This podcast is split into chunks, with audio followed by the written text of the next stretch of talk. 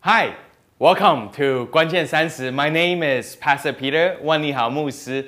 I'm so excited that you are tuning in today. We're gonna have a great time together, and um, so thank you for tuning in today.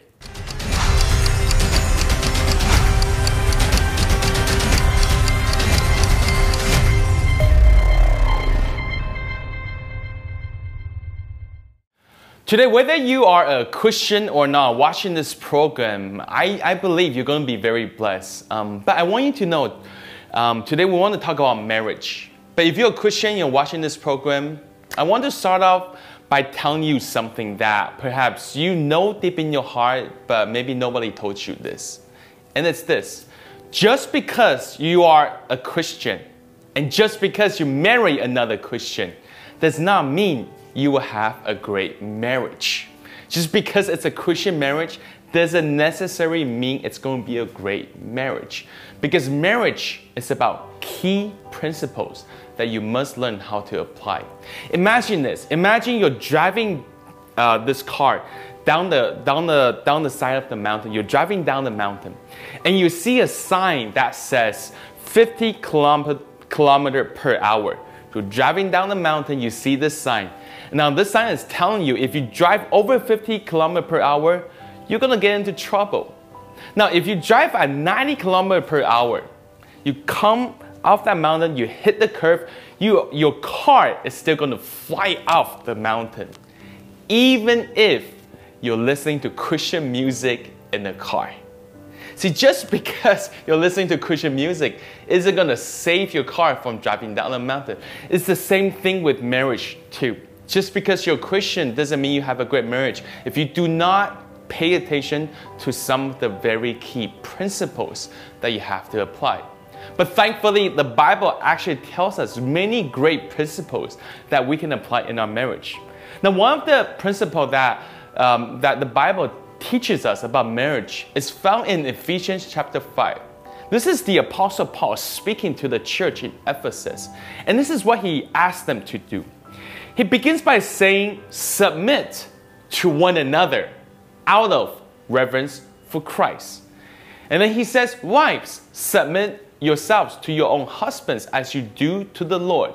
For the husband is the head of the wife, as Christ is the head of the church, his body, of which he is Savior. Now, as the church submits to Christ, so also wives should submit their, to their husbands in everything. Now, husbands, love your wives just as Christ loved the church and gave himself for her to make her holy, cleansing her by washing with water through the word, and to present her to himself as a radiant church without stain or wrinkle or any other blemish, but holy and blameless. Now, in the first century, women were taught, not just within the church, but everywhere, to submit to the men. But Paul, in this passage, speaking to the Ephesus church, he adds something that's very important. He says this He says, Yes, wives, submit to your husbands. But first, he says, both of you, husband and wife, must learn to submit to one another. This is why it says in verse 21, he says, Submit to one another.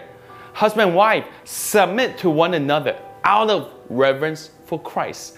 Now, this was shocking at the time because I can just imagine some men reading this letter in the church of Ephesus and thinking to himself, did, did Paul just say what I think he said? He wants me, a man, to submit to my wife? That's radical. Nobody was teaching anybody to do that. That's nonsense. I'm the man. I'm more powerful, both socially and physically. So why should I submit to my wife? To which Paul would respond, Yup, that's right. I want you as a man to learn how to submit to your wife as well in the context of marriage. And he says, by the way, if you don't do that, you're not honoring Christ. And God takes it personally when you don't know how to submit to one another. See, Paul in this passage is introducing this idea called mutual submission.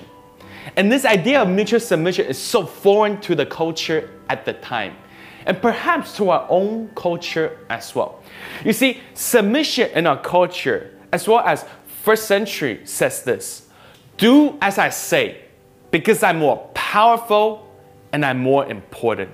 And because I'm more powerful, you need to submit and do what I tell you to do. What I say has more power because I'm more powerful.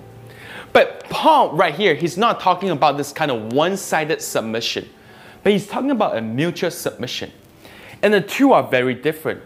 See, when it comes to one sided submission, it is based on I'm more powerful than you. But in mutual submission, it's based on this idea of I need you. I actually need you because you're different from me. You're different than me. We're, we're, two very different people. So that's why I need you. And this is the idea that must exist in a great marriage.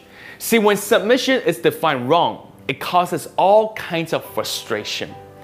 And what do we need to do then to make sure that submission never becomes frustration? Well, there's a question that we need to keep asking ourselves. And the question is this Am I, the husband or the wife, whoever that is, am I demanding more than I give? Am I demanding of my spouse more than I give? See, Paul is very careful to tell both the husband and the wives what the marital duties are, not what the marital demands should be. So, in this passage that we just read, found in his letter to the Ephesus church, to, to, the, to the Ephesians, he says, Husbands, right? Love your wives. He says, Wives, submit yourself to your husbands. But he's speaking to the wives about submitting. He's not telling the husband this. He's not saying, Husband, go tell your wife that she must submit to you. Right? That is not what Paul is saying. See, Paul understands that, that if, if, if the husband takes this passage, reads this passage, and says to the wife, Hey, listen, you must submit to me because this is what Paul says. If that's what you're reading this for, then you totally missed the point. If that's what you're reading this for, then you have missed the point. Because you shouldn't take this and tell your husband and your wife, This is what you need to do to me. What you should be doing is taking this passage, reading it not for somebody else, but for yourself. Reading it for yourself and saying to yourself, you know what? It's my duty as the husband to love. You know what? It's my duty as the wife to learn to submit and to respect. See, it is the responsibility, the responsibility of a wife to show respect. But it should not be the demand of the husband for her to do so because you cannot demand respect. It has to come from the heart. And so Paul is speaking to each one of us, both husband and wife, what our responsibility is, what we need to do to make this a great marriage. But so often we read this passage, and instead of thinking what we need to do, we take this and tell the other side what they need to do. See, we need to be more focused on what we ought to give in marriage than what we can get. When we come into marriage thinking about what I can get out of it rather than what I can give, that's when the marriage gets into trouble. See, so many times, because we're Christians, because we understand the Bible, we think just by reading this, it automatically will give us a great marriage. It doesn't. We will only have a great marriage when you learn to apply the principles as it pertains to your responsibility. See, I believe you're going to have a great marriage, whether you're married right now or whether you're single and you're looking to get married. You are going to have a great marriage. I believe in you. But you have to be smart. You have to be wise. You have to take what God says to us about marriage to heart. Learn to give, not to get. We don't get into marriage to get to, to get. We get into marriage to give. And the wonderful thing is this when two people enter into marriage, both with a heart to give, both of them will find themselves satisfied and happy. Well, thank you for watching Guanjian Sansa today. I hope today's message helped you. I hope it speaks to you. Whether you're doing what I just said perfectly or not, it doesn't matter. The the most important thing is to learn to apply these things so you're heading in the right direction. You're doing a great job. You're winning in life.